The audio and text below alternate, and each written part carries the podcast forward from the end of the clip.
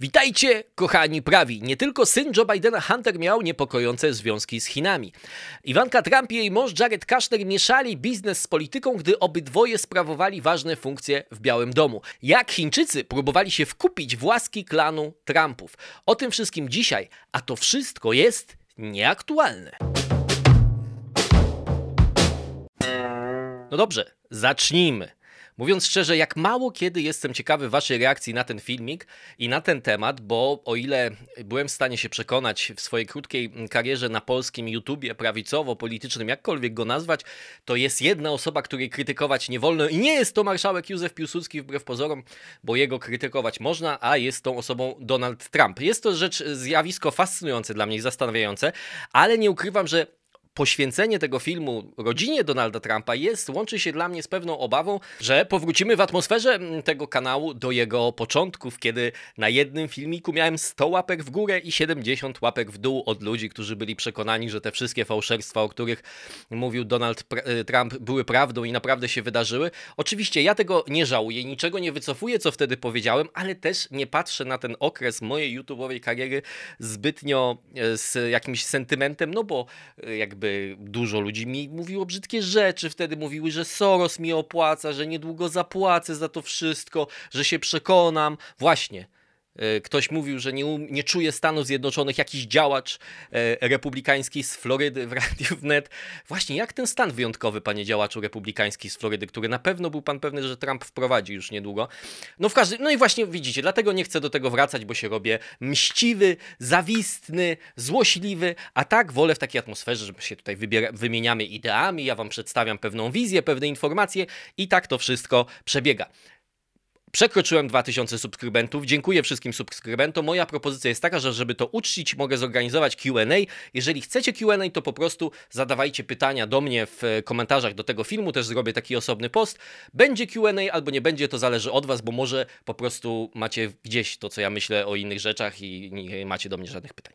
Dobrze, zaczynamy. Wydaje mi się, że warto mówić o rodzinie Trumpa, pomimo tego, że Trump już nie jest prezydentem. I na pewno związki Huntera Bidena są dużo ważniejsze w tym kontekście politycznym, w którym jesteśmy, ale to też nam uświadamia środowisko medialne, w którym Stany Zjednoczone funkcjonują, ale właściwie wszystkie kraje demokratyczne funkcjonują. To znaczy, że media z jednej strony będą się skupiały na chińskich związkach Huntera Bidena, media z drugiej strony będą się skupiały na chińskich związkach mm, Jareda Kushnera. Chociaż oczywiście Peter Schweitzer, y, autor książki Secret Empires, która wyszła chyba pod koniec 2017 roku, więc jeszcze o związkach rodziny Trumpa dużo nie mógł napisać, a jest to jak najbardziej konserwatywny dziennikarz y, śledczy, który pisał m.in. całą książkę o Reaganie, zresztą bardzo cie, ciekawą zwycięstwo zwycięstwo. On pisał o tym, że jest pewne niebezpieczeństwo w rodzinie Trumpów, więc to, co ja będę wam tutaj e, mówił, to nie są tylko poglądy jakichś skrajnych lewaków z Washington Post i New York Timesa, którzy chcieli zniszczyć Trumpa i zrobili fake newsy przeciwko niemu. Ale ponieważ książka Szwajcera, tak jak powiedziałem, wyszła chyba na początku 2018 roku, to ja się wspomagam jeszcze jedną książką bardzo fajną, Chaos Under Heaven.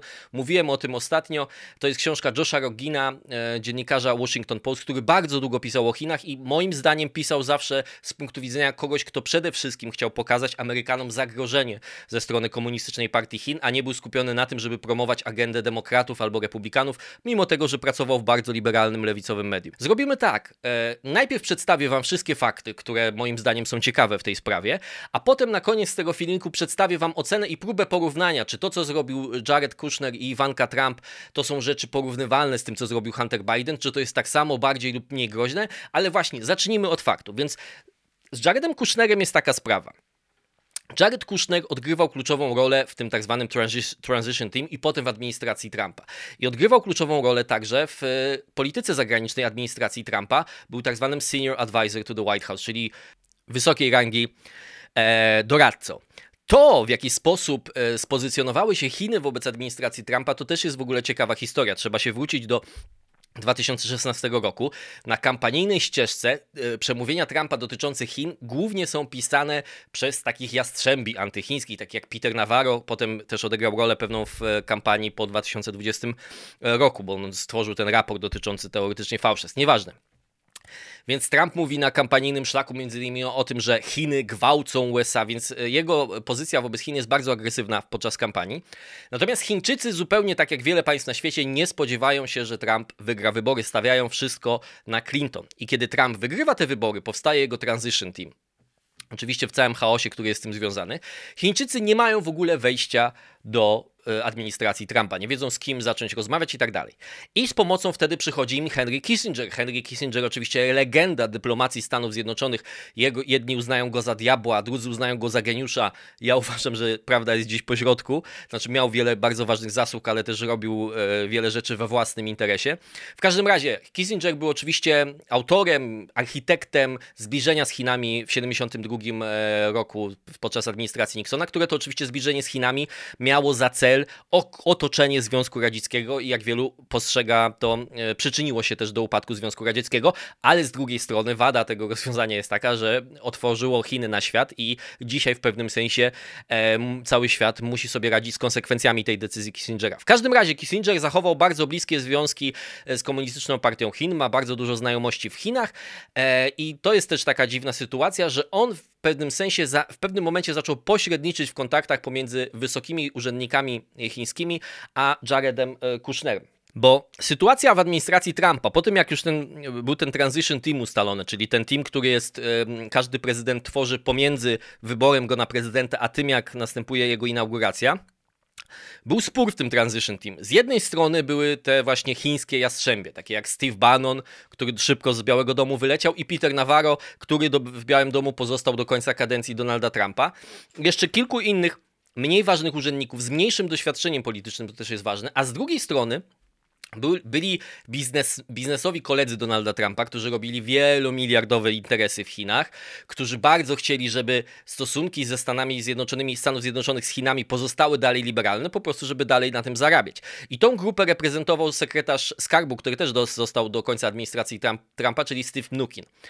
Motywacja samego Kissingera jest tutaj jedną z najciekawszych spraw, ale jest tak szeroka, że to jest właściwie temat na osobny filmik, bo z jednej strony on bronił swojego dziedzictwa jako autor tego, architekt tego zbliżenia z Chinami, więc zawsze był po stronie jakichś dyplomatycznych zabiegów, żeby jednak Amerykanie i Chińczycy współpracowali. Z drugiej strony też miał wielomilionowe interesy. Jego firma konsultingowa była jedną z pierwszych, która robiła grube interesy e, z chińskimi biznesmenami z komunistycznej e, partii Chin. W każdym razie Kissinger popycha w pewnym sensie Jareda Kushnera w stronę tego obozu liberalnego, czyli tego obozu biznesowego, tego obozu Steve'a Mnokina.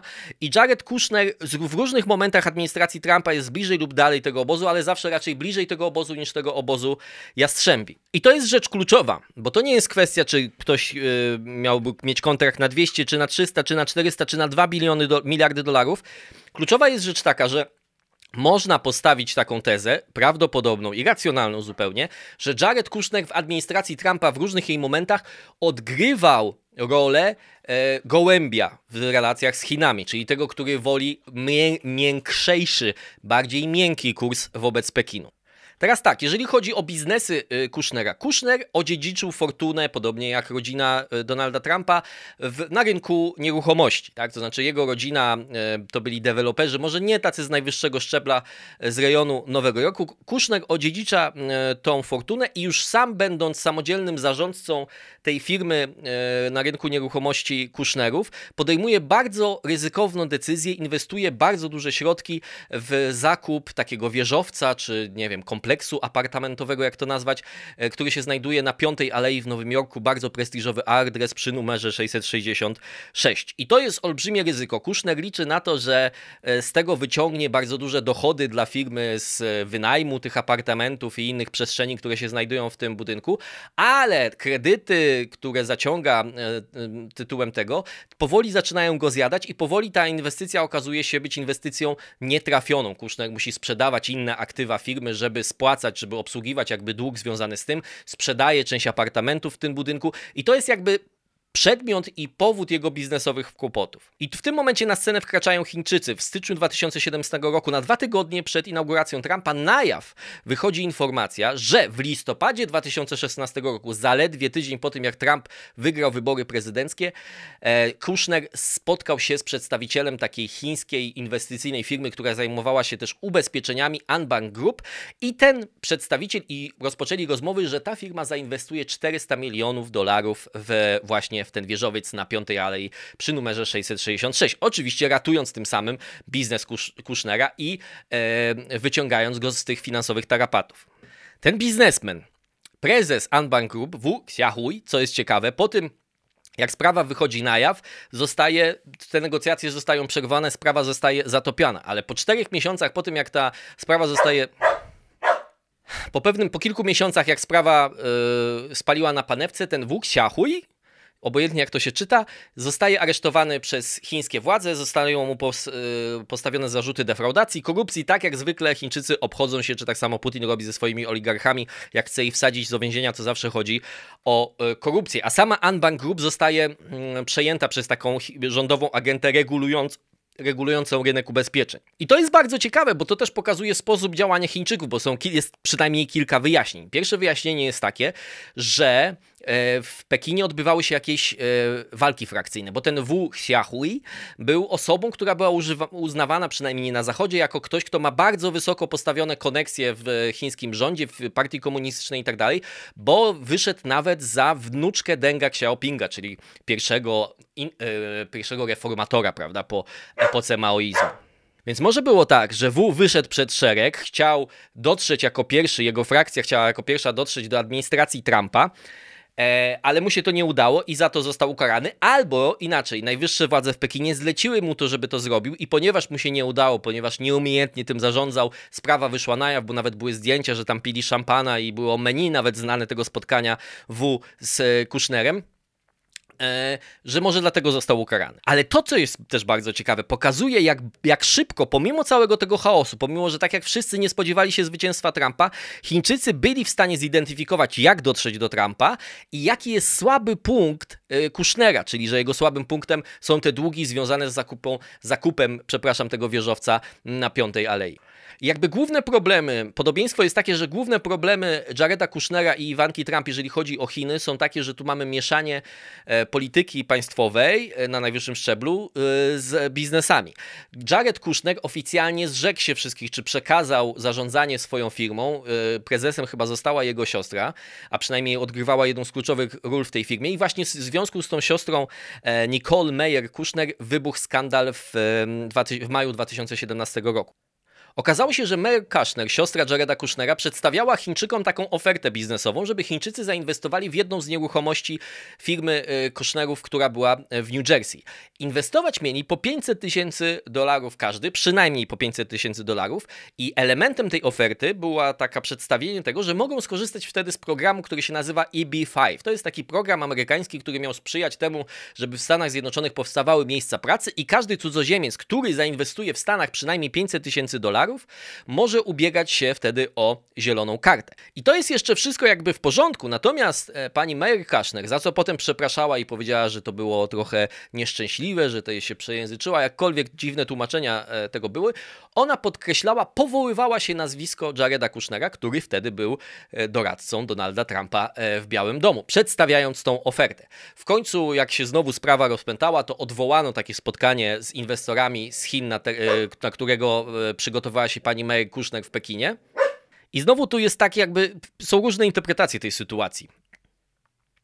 Bo można powiedzieć, że tutaj nie wydarzyło się nic nielegalnego, bo Chińczycy korzystali z prawa, które już istniało, oni oferowali im skorzystanie z tego prawa, ale nawet jak zakładamy, że nie wydarzyło się nic nielegalnego, to pokazuje ta sytuacja naiwność klasy polityczno-biznesowej amerykańskiej, albo cynizm, zależy jak to powiedzieć, bo to jest tak, że Chińczycy, prawda, wiadomo, że każda inwestycja chińska ma ze sobą, jest podłączony do niej, są polityczne sznurki. Chińczycy nigdy w nic nie inwestują bez, e, szczególnie w Stanach Zjednoczonych, bez politycznych kalkulacji. A tutaj siostra głównego doradcy, czy jednego z głównych doradców Donalda Trumpa w sprawie polityki zagranicznej mówi do Chińczyków, a wiecie, że mój brat jest w Białym Domu?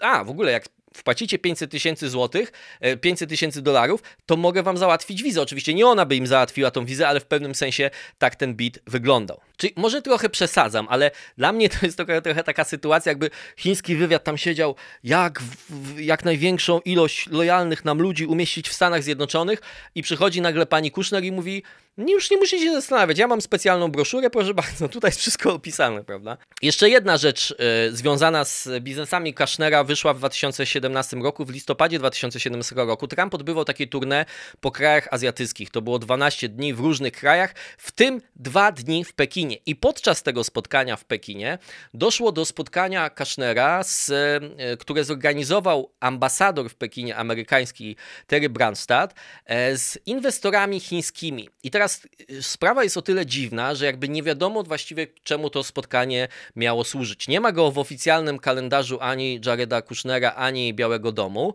Nie wiadomo dlaczego organizował je ambasador i jak jedyne wyjaśnienie, które amerykańska prasa była do tej pory, kiedy mówimy to, była w stanie uzyskać, było takie, że to była prywatna rozmowa i tam właściwie ani biznes, ani polityka nie była e, omawiana.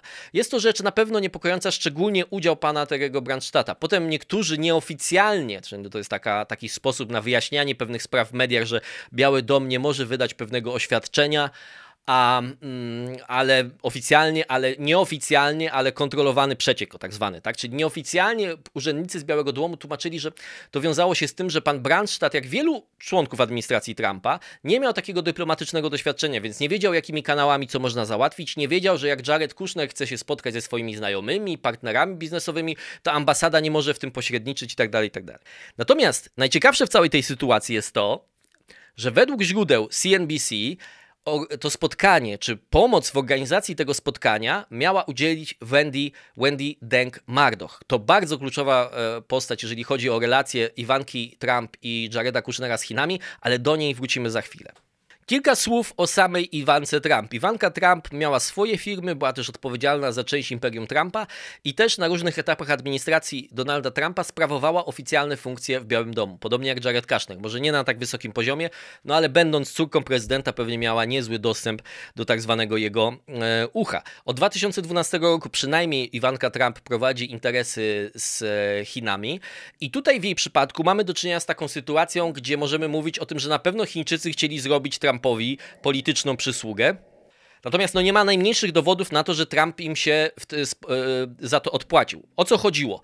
Kiedy Trump po raz pierwszy spotkał się z e, prezydentem Xi Jinpingiem w e, Mar-a-Lago na Florydzie, zresztą samo to spotkanie też jest śmieszne, bo pokazuje, jak działała w pewnych aspektach administracja Trumpa działała doskonale, ale w takich sprawach, jak na przykład to spotkanie działała średnio, bo Mar-a-Lago, ten ośrodek, którego właścicielem jest Trump i chyba w którym teraz najczęściej przebywa, to jest taki klub golfowy, który jest otwarty no, dla członków przynajmniej, prawda? I oficjalna wizyta państwowa odbywała się, czy kolacja Xi Jinpinga z Trumpem odbywała się w restauracji, do której mieli dostęp członkowie. Nawet była taka scena, że z jeden z znajomych e, e, Trumpa biznesmenów, który zupełnie nie miał żadnej funkcji oficjalnej, nagle gdy Xi Jinping z Trumpem wchodzili do tego, nagle podszedł i coś tam próbował do nich zagadać. Trump się wściekł wtedy na niego i ten człowiek został mm, odwołany, no, ale tutaj naruszono pewne standardy. Ale to jest tylko taka anegdotka. W każdym razie, gdy Trump spotyka się z Xi Jinpingiem w Mar-a-Lago dokładnie tego samego dnia, chińskie urzędy zatwierdzają trzy znaki towarowe dla Iwanki Trump, co oznacza w praktyce to, że jej e, e,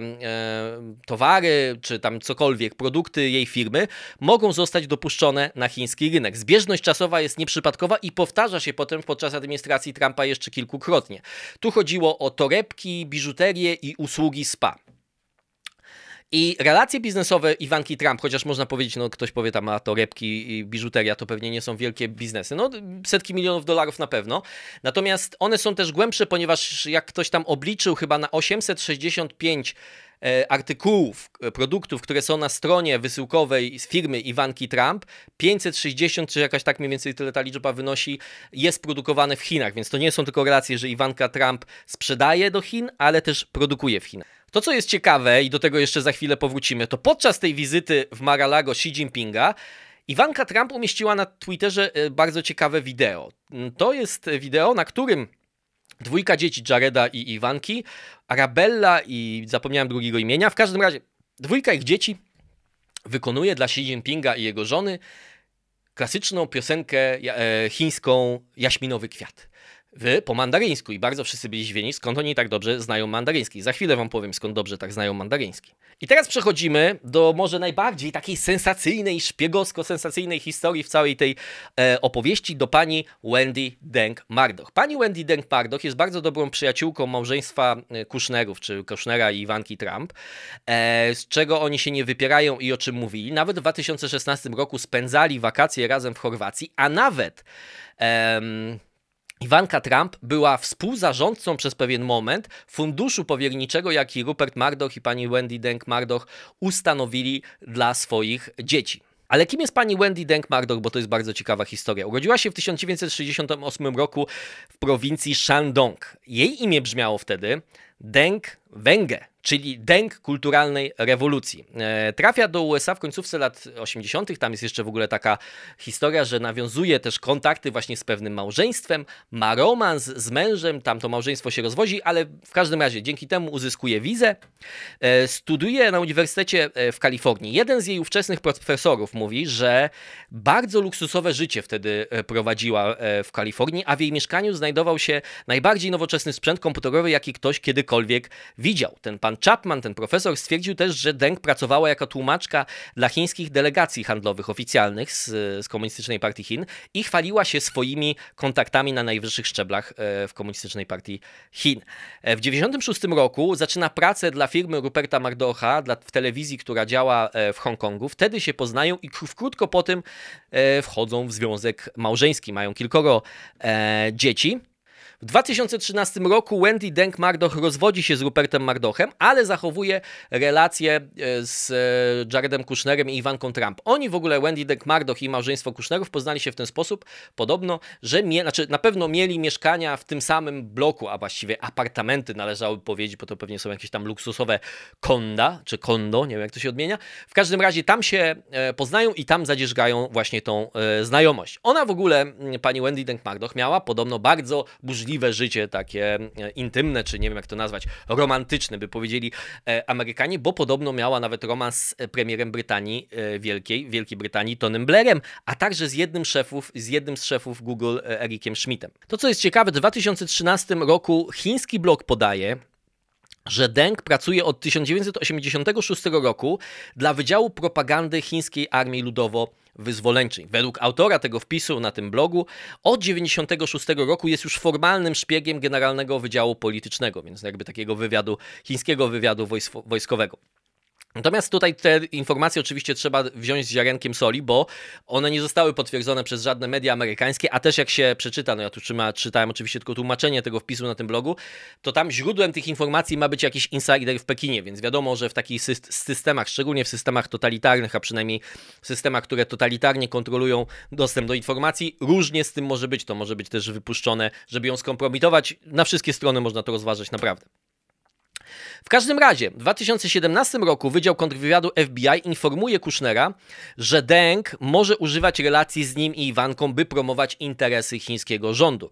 Tam była w ogóle taka sytuacja, że Deng pośredniczyła w transakcji, za pomocą której w waszyngtońskim Arboretum Chińczycy mieli zbudować jakiś fragment ogrodu za 100 milionów dolarów i historia o tyle była fantastyczna, że amerykańskie służby naprawdę miały obawę, że element tego fragmentu ogrodu, który miała być jakaś tam mająca 30 metrów biała wieża, będzie używany do szpiegowania w Waszyngtonie. W każdym razie to był powód, dlaczego Deng Mardoch uzna, została uznana za zagrożenie wywiadowcze. Natomiast Kushner i Iwanka lekceważą te zagrożenia. Według książki Michaela Wolfa, bardzo nie, nie, nie, nie, nie, nieprzyjaźnie nastawionego dziennikarza do Trumpa, więc można tutaj doszukiwać się pewnych pewnie mm, naleciałości. W każdym razie jest fakt, który pan Wolf podaje i ja go cytuję. Deng miała przedstawić Jareda y, Wu Xiaohui, czy jakkolwiek to się czyta, w każdym razie prezesowi tej Anban Group, który potem miał za, zainwestować 400 milionów dolarów.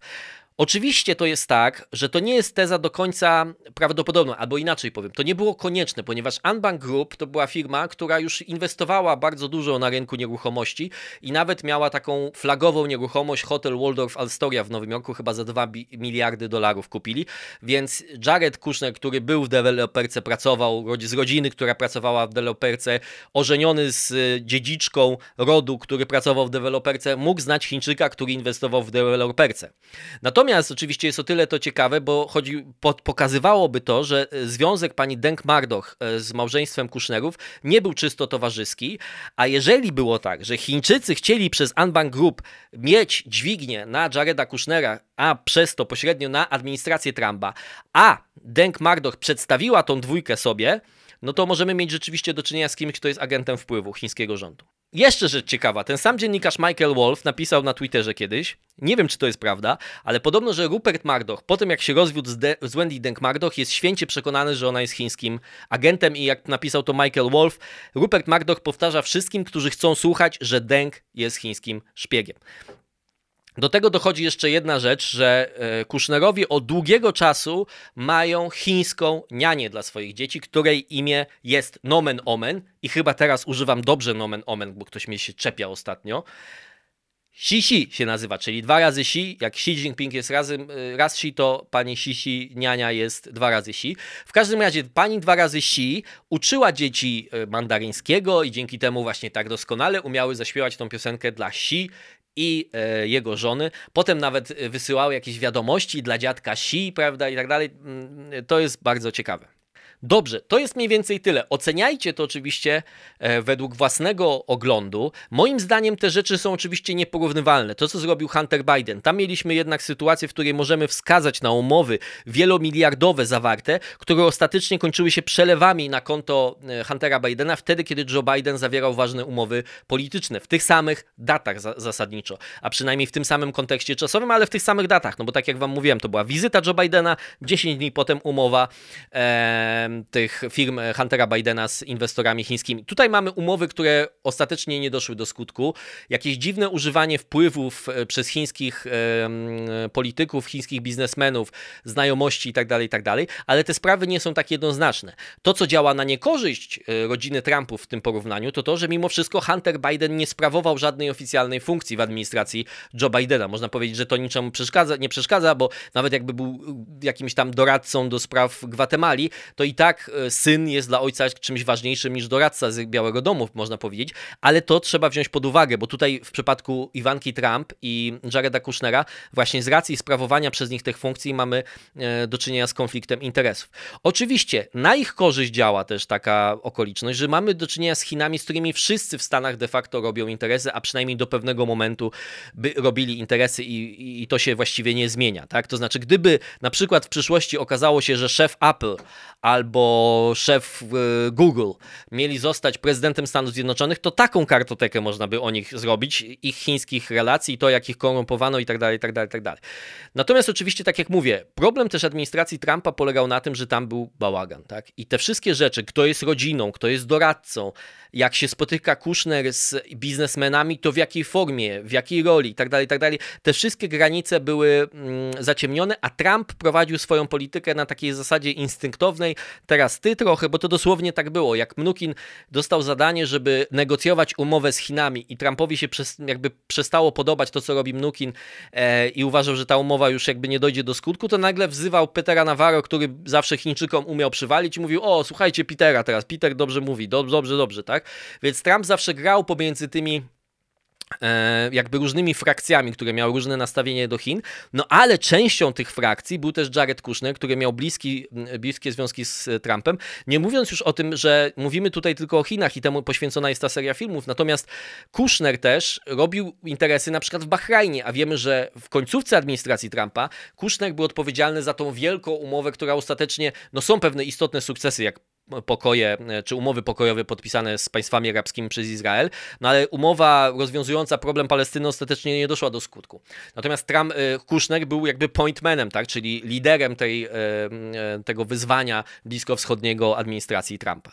Dobrze, bardzo chętnie usłyszę i co o tym myślicie. Przypominam, że można zadawać pytania dotyczące mnie, dotyczące polityki amerykańskiej, dotyczące tego, co będzie w przyszłości na kanale, co sądzę o jakichś rzeczach, nie wiem, co się robi w Q&A. Jeszcze możecie zadać pytanie dotyczące SUK, jak Wam się tak życzy. E, wszystkiego dobrego, moi drodzy, i widzimy się już wkrótce.